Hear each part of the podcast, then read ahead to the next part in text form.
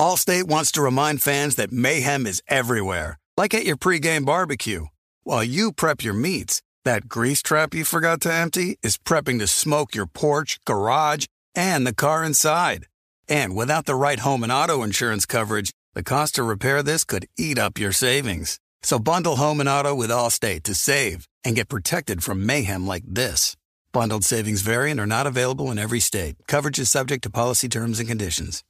We are welcoming a new show to iHeart and the DraftKings YouTube channel. It is called Point Game with John Wall and C J. Toledano. It's an insider's look at the N B A and the culture surrounding the league. Every week, the five-time All-Star and the number one pick in the two thousand ten N B A draft, John Wall, will give his unique perspective on the hottest topics in the league and tell the best behind-the-scenes stories from his time in the N B A. So check out Point Game with John Wall and C J. Toledano on the iHeartRadio app, the DraftKings YouTube channel, or wherever you listen to your podcasts. Looking for an assist with your credit card but can't get a hold of anyone? Luckily, with twenty-four seven U S-based live customer service from Discover, everyone has the option to talk to a real person anytime, day or night. Yeah, you heard that right.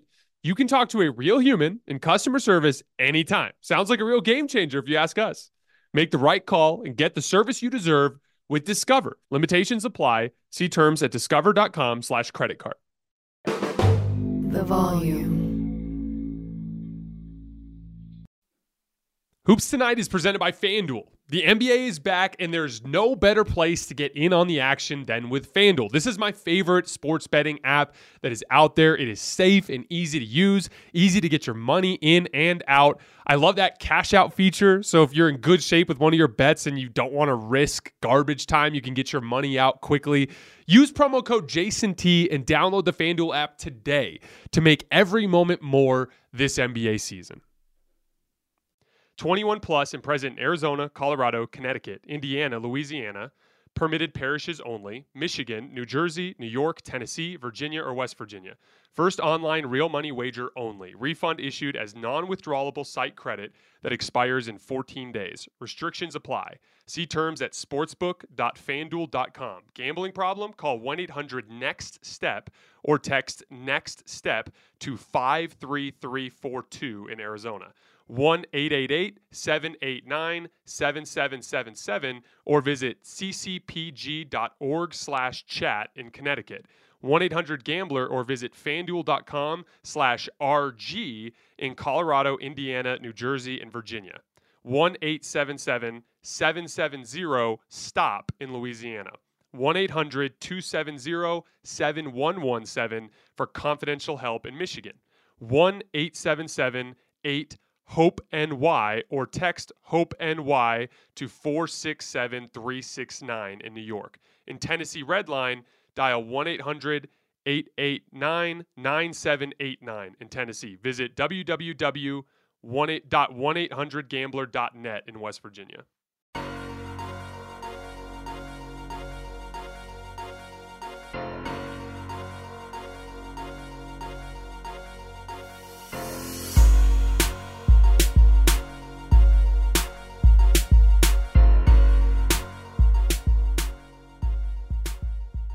Happy Wednesday, everybody. I hope all of you guys are having a great week so far. Going to keep it really simple tonight. Going to talk Clippers-Lakers, and then we're going to talk Knicks-Nets. You guys know the drill. Before we get started, subscribe to the Volume's YouTube channel so you don't miss any more of our videos. Follow me on Twitter at underscore JasonLT so you guys don't miss any show announcements, as well as any other Uh, video content that I produce, since we have some limitations on what we can use on YouTube. And then last but not least, if for whatever reason you guys miss one of these shows and you can't get back over to YouTube to finish, remember you can find them wherever you get your podcasts under Hoops Tonight. So, got to start with the Clippers, obviously, as per my rule with a win. I'm not going to talk too much about them because I did just dive into a bunch of Clippers stuff last night talking about their win um, over the Cleveland Cavaliers on Monday. But it starts and ends with Paul George, to be honest. He, you know, the Clippers in general struggled a lot offensively to start the season, and they're starting to trend in the right direction now, in large part because of how damn good Paul George is and him playing better basketball. He had a really weird start to the season. I think four of his first five games, he had like sixteen points or fewer, was not being aggressive to the basket. And remember, that was the big turnaround for Paul George's career. He had this weird stretch where he lost like five consecutive playoff series. And then the player you saw in the twenty twenty-one playoffs looked like a top ten player in this league and a bona fide superstar. And I talked to you guys yesterday, or uh, yeah, yesterday about Monday night's game, about how Paul George, when he's playing like this, which is the combination of shot making with downhill getting to the rim and finishing at a high rate, which puts pressure on the defense that allows him to have more flexibility to get to his jump shot, that he's a bona fide superstar because how good he is defensively. And he made a game winner against the Cavs that really overshadowed what was the real game winner in that game, which was him making a defensive play at the rim against Jarrett Allen. You know, he's got his rim finishing in this recent stretch back up to where it needs to be. He's shooting lights out from everywhere on the floor. He's in the high forties on like eleven plus pull-up jump shot attempts per game. You saw that again tonight as he routinely knocked down shot after shot after shot over the top of excellent Laker defense. And it led the way for the Clippers. But as we go down the roster, that's where you see the difference between these two teams, because LeBron James also had a great offensive game. And the two secondary creators in this situation, the Lakers' Anthony Davis and for the Clippers' Reggie Jackson, had pretty rough nights compared to the way that they normally play. We'll get a little bit more into Anthony Davis later. But as it turns out, basketball is a five-on-five sport. And you're going to play probably eight, nine, ten, maybe even eleven guys in a rotation on any given night. And because of the way the game is now, all those guys are going to have the basketball in their hands at various points during the game. And what you saw in this game was a massive chasm in offensive skill level between the supporting players for the Clippers and the supporting players for the Lakers. There's a stretch there in the, uh, I believe it was in the third quarter, where Marcus Morris, with his aggressive spot-up shooting, I talk a lot about that, the difference between, you know, Austin Reeves and Patrick Beverley pump-faking every time they catch on the perimeter versus a guy like Marcus Morris where you close out on him and sometimes he'll just shoot right over the top of you, which adds to his gravity. And that level of confidence allows him to knock down shots at a higher level. When you're pump faking at everything, then the one you do shoot, you don't feel really great about. But you're getting high-level spot-up shooting from Marcus Morris. A little bit of post-mismatch attacking there, too, although that's not the way he was playing tonight. John Wall had little bursts. Uh, he had a big three, couple uh, uh, lightning-quick drives to the basket to score. Um, just... When you're stagnant at various points in the game, having a backup guard that can create like that, that's an advantage. There at the, I believe it was at the start of the fourth quarter, Norman Powell just hit a heater, hitting pull-up jump shots coming over the top of ball screens. And like and and carried the Clippers offensively for a few minutes during the game. And then you got like Zubac hitting Akeem Olajuwon moves on on uh, uh, Anthony Davis, scoring in the post and bullying him uh, on the offensive glass. He flat out just outplayed Anthony Davis in the second half of this game. That's what you're getting from like your from a player that's not one of your two best players. And then Luke Kennard, obviously, I don't think I've seen him miss a wide open three ever in my entire life. Then I go over to the Lakers, and yeah, there was like a little stretch there in the third quarter where Troy Brown Junior made some plays, a nifty little left-handed reverse layup or a pull-up jumper attacking off of the left wing, but you're not getting those little bursts of high-level basketball from the supporting players on the Lakers.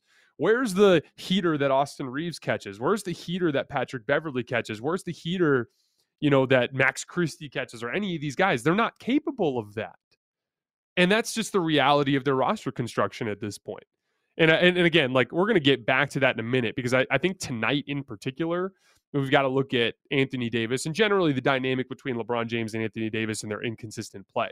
But as it pertains to the Clippers, that's why it's important to construct your roster in that way. It's not just their switchy wings and everything they can do defensively, and they're one of the best defensive teams in the league.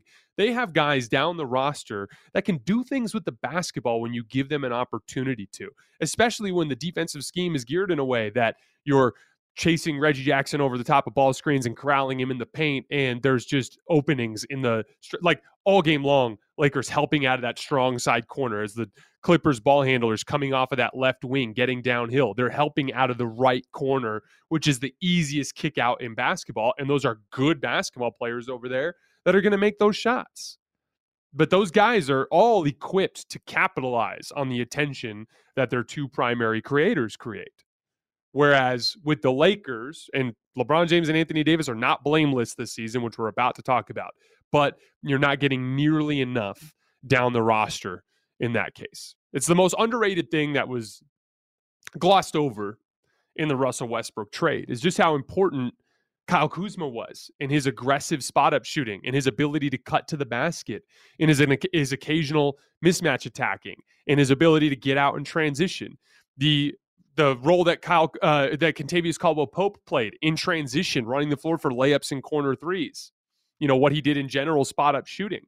You know, the role that Alex Caruso played as a cutter, and he shot forty percent from three in his last season with the Lakers. Everything that those guys did was immensely important to what LeBron James and Anthony Davis did on a nightly basis. And instead, you traded that all for Russell Westbrook, who has played all of about ten good games since he put on a Laker jersey. And that and that that's where you run into this talent deficit that's hurting you on a night-in, night-out basis. But I did want to spend a couple of minutes talking about LeBron James and Anthony Davis, because LeBron finally got going tonight, which we assumed that he would. Like, LeBron's been a great jump shooter pretty much since two thousand thirteen. You know, like, he's had a couple of bad seasons in there, but for the most part, from two thousand thirteen on, LeBron James is a reliable jump shooter, both off the dribble and off the catch, but especially off the dribble over, over the course of the last five years or so. And he couldn't make a damn shot to start the year. But you could see that for what it was. He started the season in a slump, then he got sick. Then he came back against the Cavs, and it looked like his legs were back underneath him. He was finishing around the rim better, and you just felt like he was trending in the right direction. The good LeBron, the, Le- the good LeBron game was coming. We assumed it would. But, of course, on this particular night, after LeBron gets going, Anthony Davis plays what I thought was his worst game of the season.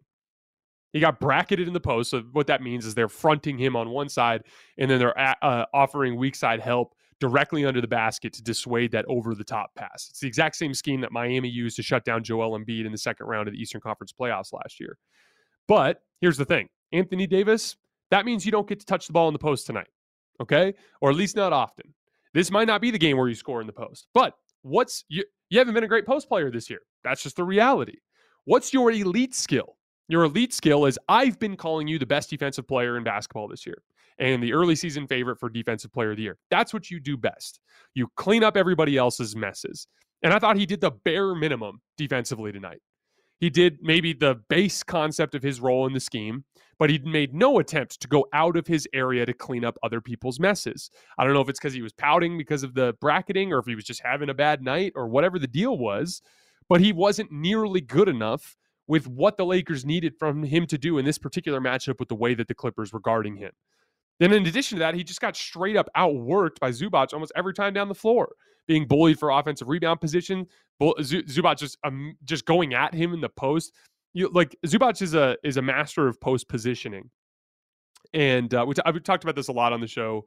Uh, Jokic is the best in the world at this particular thing, but it's about understanding angles and understanding what your advantage is. Zubac does nothing as well as Anthony Davis, except for the fact that he's a little bit stronger, probably, right? A little bit bigger, a little bit stronger.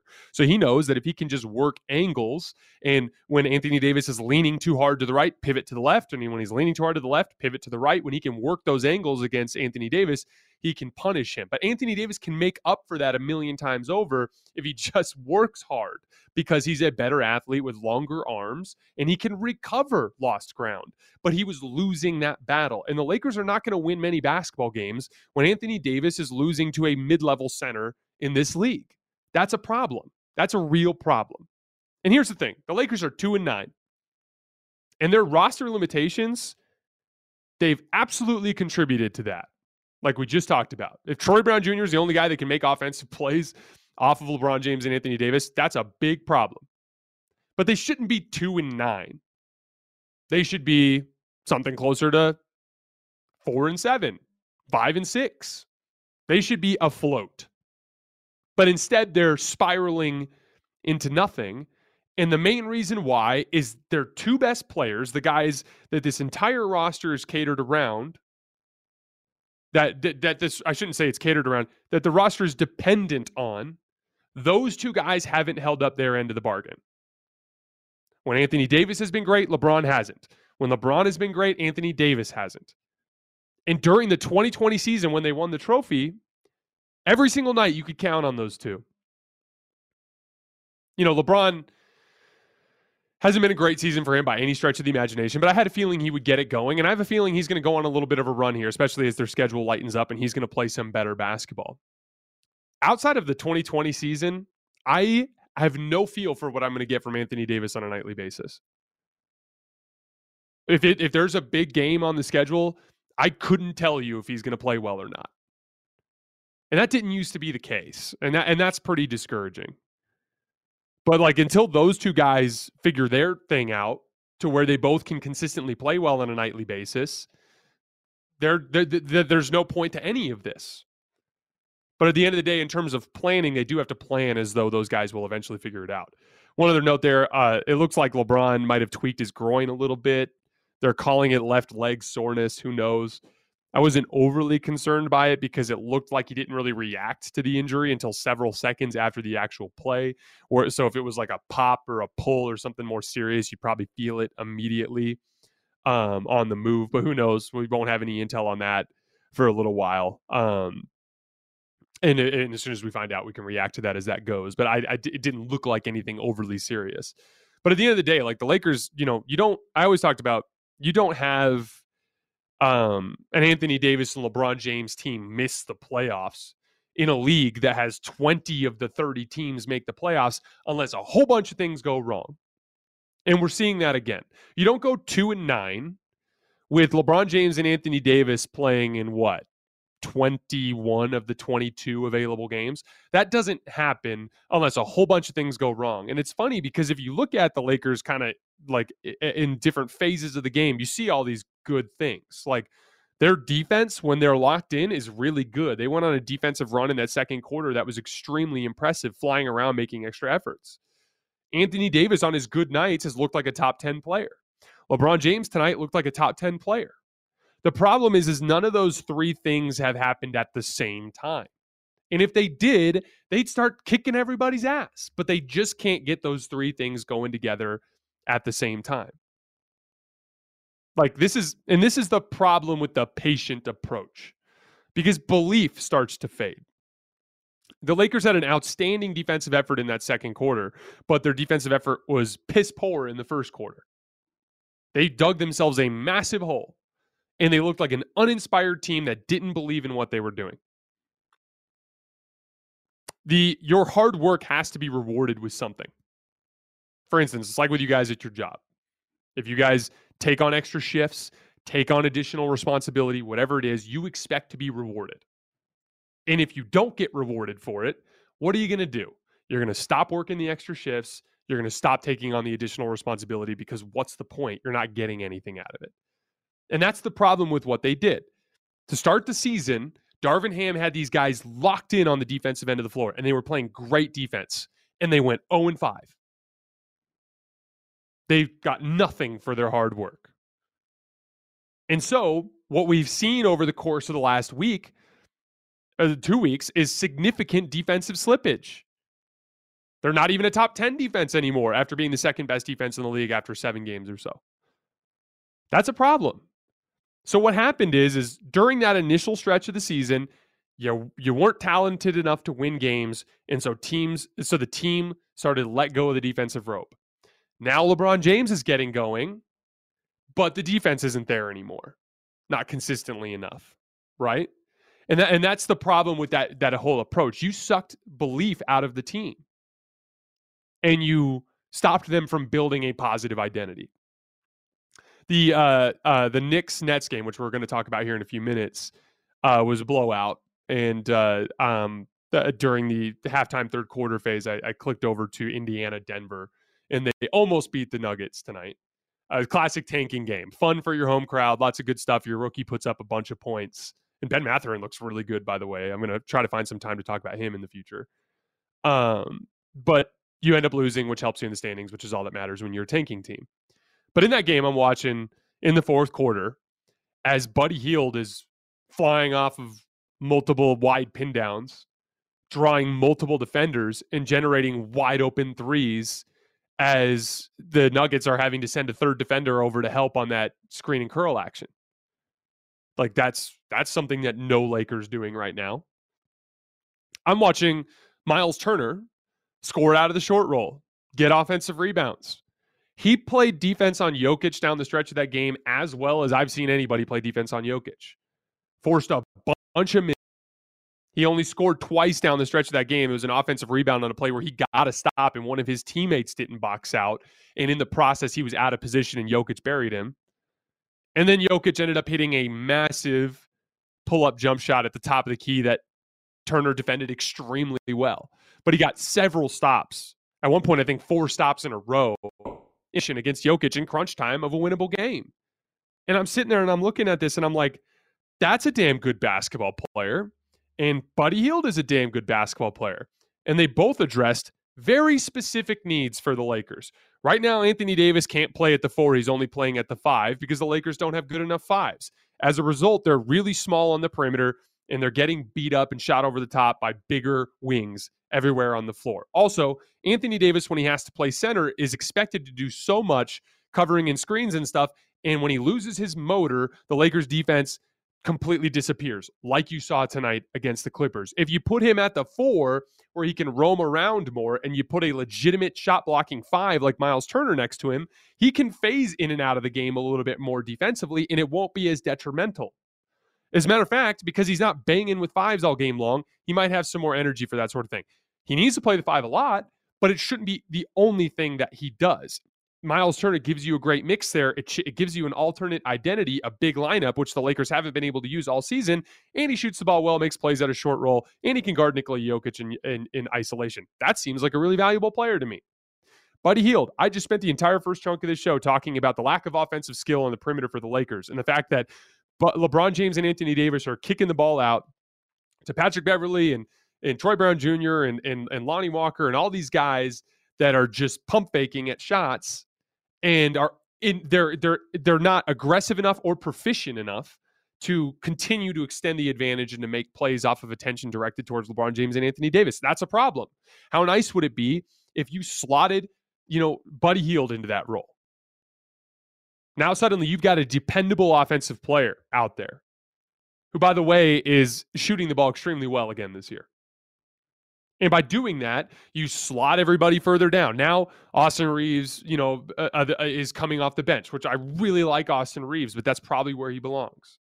You know, I really like Troy Brown Junior, but he's probably a bench wing. The, the, the Patrick Beverley, because of what he does defensively, that's a starter-level N B A player. Buddy Hield, starter-level N B A player. LeBron James, starter-level N B A player. Anthony Davis, starter-level N B A player. Myles Turner, starter-level N B A player. You put all your bench guys in bench roles where they belong, everyone's slotted properly, things go up. That deal was on the table. Indiana wanted to do it. There was reports out that it was Rob Pelinka that was like, never mind, I want to see them play with Russ for twenty games. And this is the problem.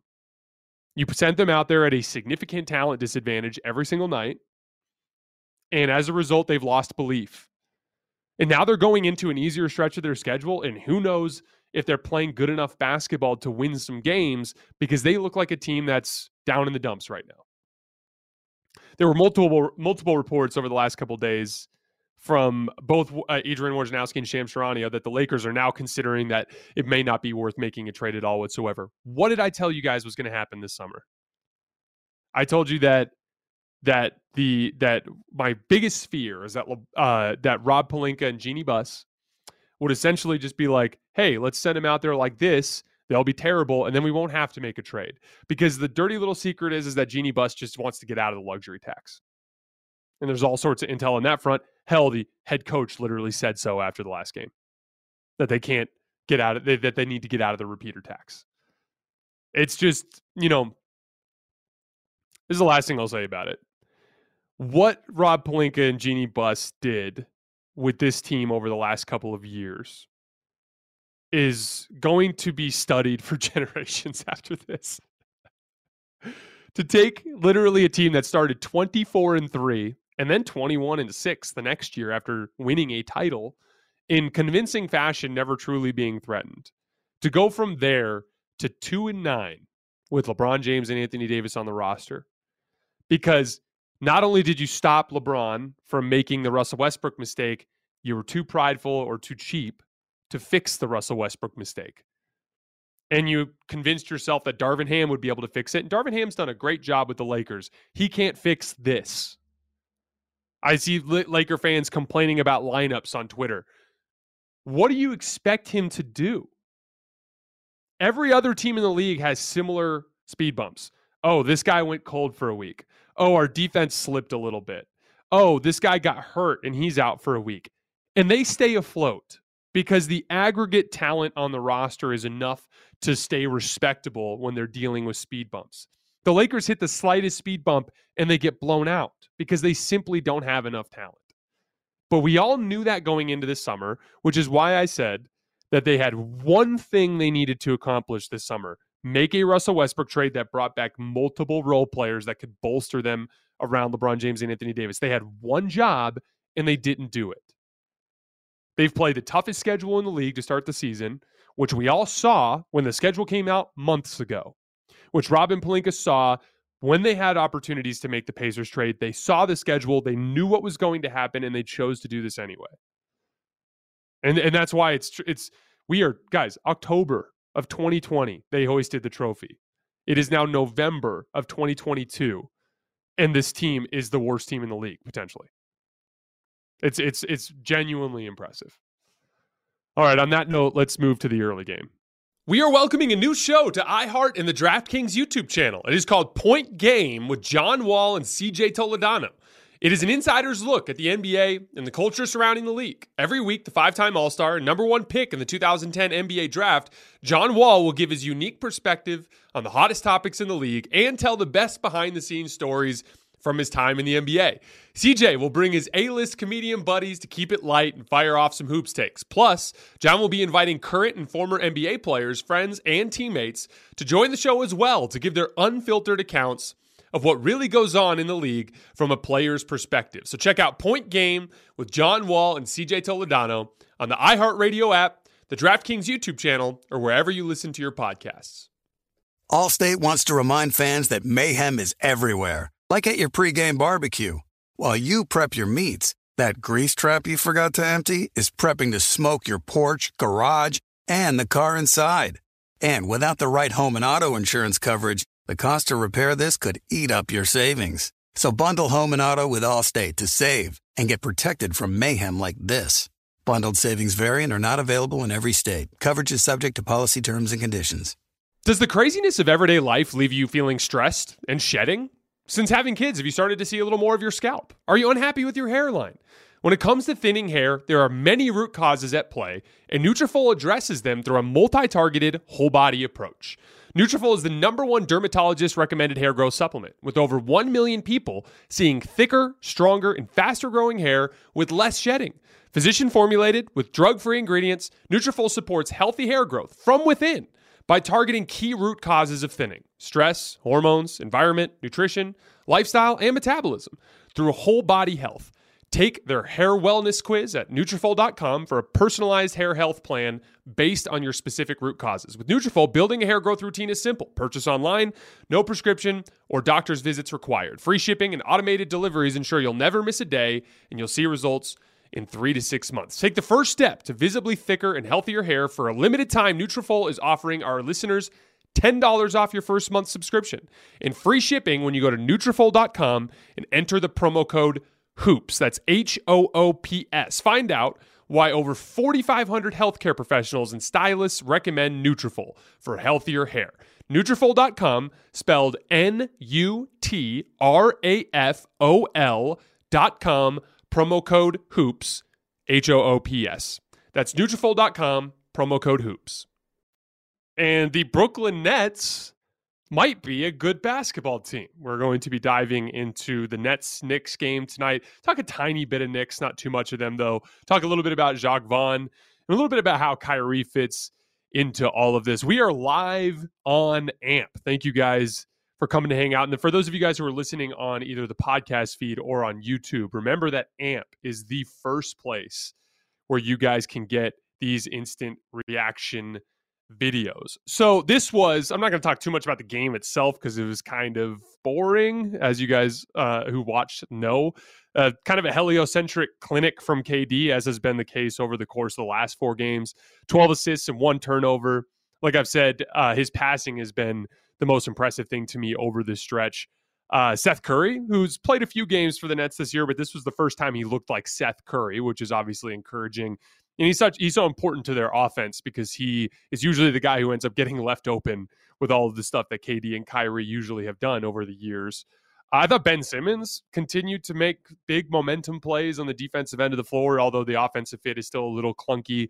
And then how about Edmund Sumner? A career night from him. Made some threes. That's been his biggest weakness in his young N B A career, um, but continues to be fearless attacking the basket. A good, impressive win. First or the third in this stretch. I, I said after the Kyrie suspension that the Nets were staring down potentially a one and four stretch over their next five games with Kyrie out, unless Ke- Kevin Durant decided to play inspired basketball, which he absolutely has. And that's the interesting part about all this. Not just Kevin Durant, but the Nets as a whole, just playing better basketball. You know, there's an old cliche that you guys have all heard a million times, and I've said on this show, that winning cures everything. I specifically said that this summer as it pertained to Kevin Durant and Kyrie recommitting to the franchise. There was all this drama, all this baggage. And I said that if they won games to start the season, everything would be fine. But if that they lost games to start the season, all of the baggage would float up to the surface. And really, really it could not have gone worse than it did to start this season. They were very clearly not bought into Steve Nash at all whatsoever. You know, the Seth Curry injury impacted some of their offensive talent a little bit. And then the Kyrie drama cropped up and became a big distraction for them. And from there, from the Kyrie suspension, it really could have gone two ways.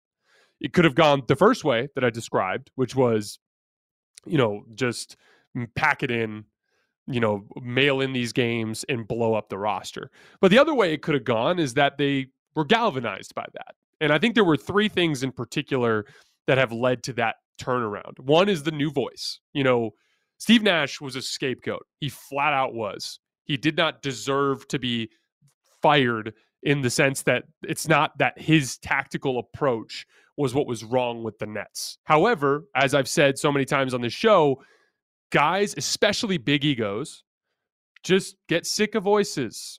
They hear the same guy telling them what to do every day for a few years, and they get sick of that guy.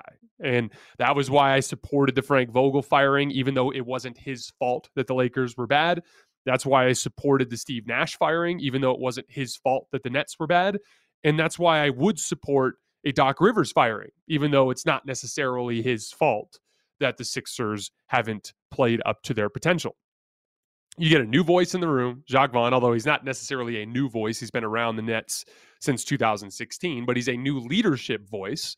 And the team is playing hard for him in a way that they have not in the past. And then the second big thing there is the lack of the distraction, everything that comes with Kev- uh, Kyrie Irving. In, you know, I talked about this a lot uh, earlier this week. Like, Kevin Durant is like, basketball is his top priority.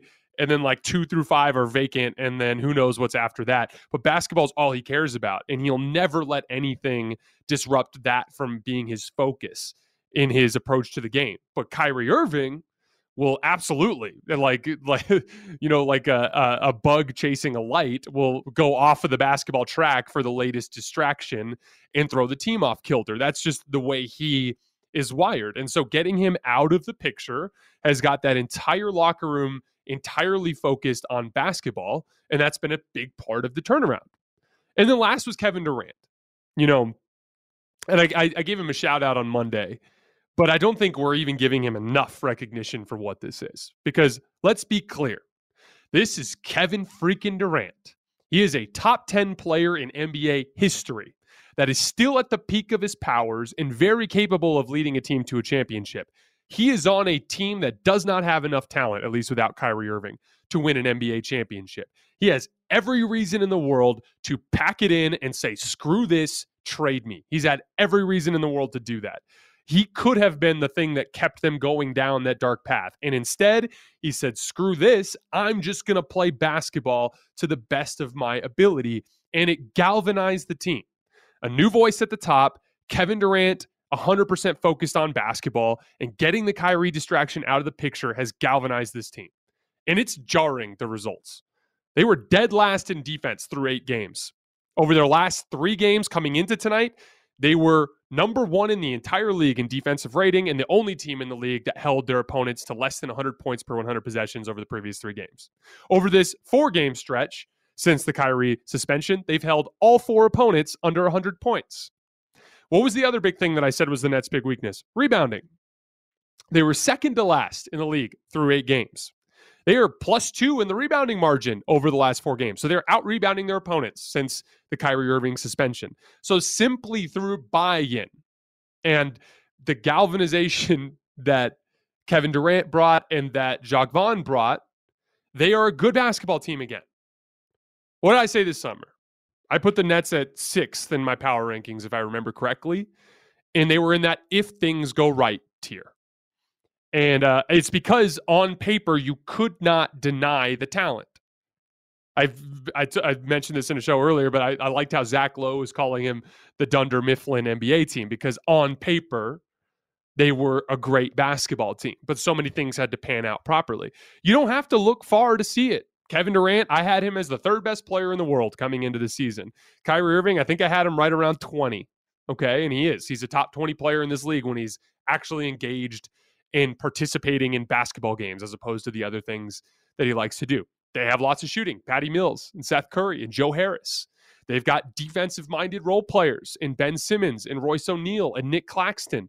They've got potentially reinforcements on the way with T J Warren. You know, I like Cam Thomas as a scoring guard. Edmund Sumner has been giving them dribble penetration. They've got basketball players, man. Lots of good ones. And they should be a very good basketball team. But they weren't trying hard, and they were distracted. And K D d- does deserve some blame for that at the start of the season because I think he kind of led the charge on the not caring about Steve Nash thing. Hell, he literally vouched against him over the course of the summer to the owner and tried to get him fired. But what you're seeing is now that things are kind of coming into uh, things are kind of coming together. They're defending at a really high level. They're rebounding at a much better level than they used to. Seth Curry is back, so they've got more offensive punch. They're committed to Jacques Vaughn. Kevin Durant's playing like an M V P. Ben Simmons is finding a spot to help the team on the defensive end. They, now, the, the, the reality is, is they do have some limitations on the top end, at least with Kyrie out of the picture. And that's where it gets really complicated because we did get a report, I believe, from Shams Charania that Kyrie sat down with Adam Silver and with the Nets, and they have begun the process of trying to return him to basketball. Now, had things continued to go further south, which I had expected them to at the time, um, I don't think you would have seen Kyrie play in a Nets jersey again. But, like, you have to remember why Joe Tsai did this. And I thought it was a bad idea. And, hell, I still think it's a bad idea. But over the summer, the reason why Joe Tsai and Sean Marks were pushing for Kevin Durant's return and pushing for Kyrie Irving to come back was because they believed in that on-paper roster that we just talked about. And make no mistake, if they defend like this and you get Kyrie Irving back into the picture, they're a contender. Yes, they are. Because if you've got Kevin Durant playing like an M V P and you've got the scoring punch provided by all those things that I just mentioned and they're defending at a passable level and rebounding, guess what? There's no perfect basketball team out there right now. They're right up there with the rest of the guys. That's how good they can be. So ironically, the winning cures everything might have just saved Kyrie Irving's tenure with the Nets. Because now you're looking at it, and it's like clear that they have a limitation on their top-end ceiling. Kyrie has no trade value. So the only way you can improve the team from limited the way they are now to their ultimate ceiling is by bringing Kyrie back into this mix. And all I would ask is this, and I, I would say ask because I'm asking Kevin Durant. If you allow Ke- Kyrie Irving to come back into this mix, as his buddy, sit down with him and beg him to just keep it about basketball for the next six months. Just beg him as your friend, if you have any cachet there, beg him to keep it about basketball. Because you guys do have an opportunity here. And you are Kevin freaking Durant, and you can still play at an extremely high level. And this team does have potential to make some noise, but you don't have enough talent, and you can't trade Kyrie. And so I bet you Joe Tsai is going to try to bring him back. And if he does, you need him invested, and you need him to keep the off-court stuff on the back burner until you guys aren't playing basketball anymore. I, who who the hell knows what's going to happen? This whole Brooklyn thing has been such a roller coaster over the course of the last few months. I have no idea. I'm not. I, I I don't know what to expect, but I am genuinely curious. And I will say that it makes me happy to watch Kevin Durant playing basketball on a good team again, um, because he's one of the best players in the league and he's fun to watch. And then last thing before we get out of here, the New York Knicks. I saw that they were five and five coming into tonight. John Hollinger of The Athletic had a, a tweet that he sent out where he said something along the lines of like, they were five and five with a dead even point differential, one and one in overtime. The ultimate like fifty-fifty team. And if you guys remember after the Jalen Brunson offseason, I said like they were signing up for mediocrity. And this is what you get. And you know what's funny about that is I, I respect the idea of signing up for mediocrity if you have a plan. But the plan should be get, you know, salary and picks attached to each other and go get that big star.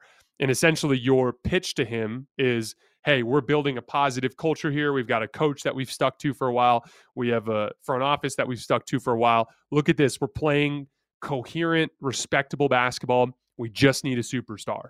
And then you trade for that guy and you extend him, and then that's how you build from there. But they got gun shy when Donovan Mitchell was available. And, you know, I'm sure I talked to Uh, my buddy Tony Jones, who's a Knicks fan who works for The Athletic, and I asked him, I was like, what are the Knicks saying about all this? And he was like, they're playing the whole like, oh, well, we didn't want Donovan anyway. We wanted somebody different, which is a classic excuse. Uh, but the reality is you better have a good plan then. You better have somebody else in mind uh, because Donovan's playing like a top five player in the league, and you look like you fumbled the bag here a little bit. And you are five and six now and and and look like the same old mediocre Knicks that we've seen over the last couple of years. All right, guys, that is all I have for tonight. As always, I sincerely appreciate your support, and I will see you next time.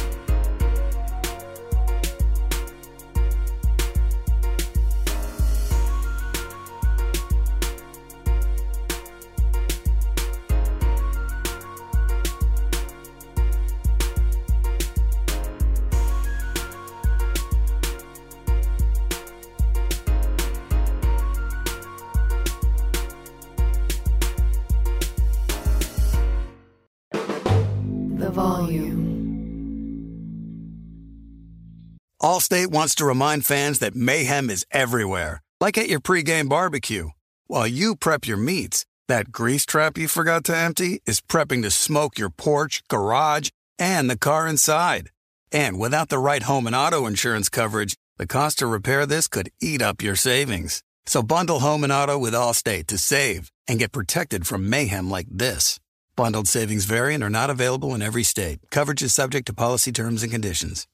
Looking for an assist with your credit card but can't get a hold of anyone? Luckily, with twenty-four seven U S-based live customer service from Discover, everyone has the option to talk to a real person anytime, day or night. Yeah, you heard that right. You can talk to a real human in customer service anytime. Sounds like a real game changer if you ask us. Make the right call and get the service you deserve with Discover. Limitations apply. See terms at discover.com slash credit card. Getting ready to take on spring? Make your first move with the reliable performance and power of Steel battery tools. From hedge trimmers and mowers to string trimmers and more, right now you can save fifty dollars on select battery tool sets. Real Steel. Offer valid on select A K system sets through June sixteenth, twenty twenty-four. See participating retailer for details.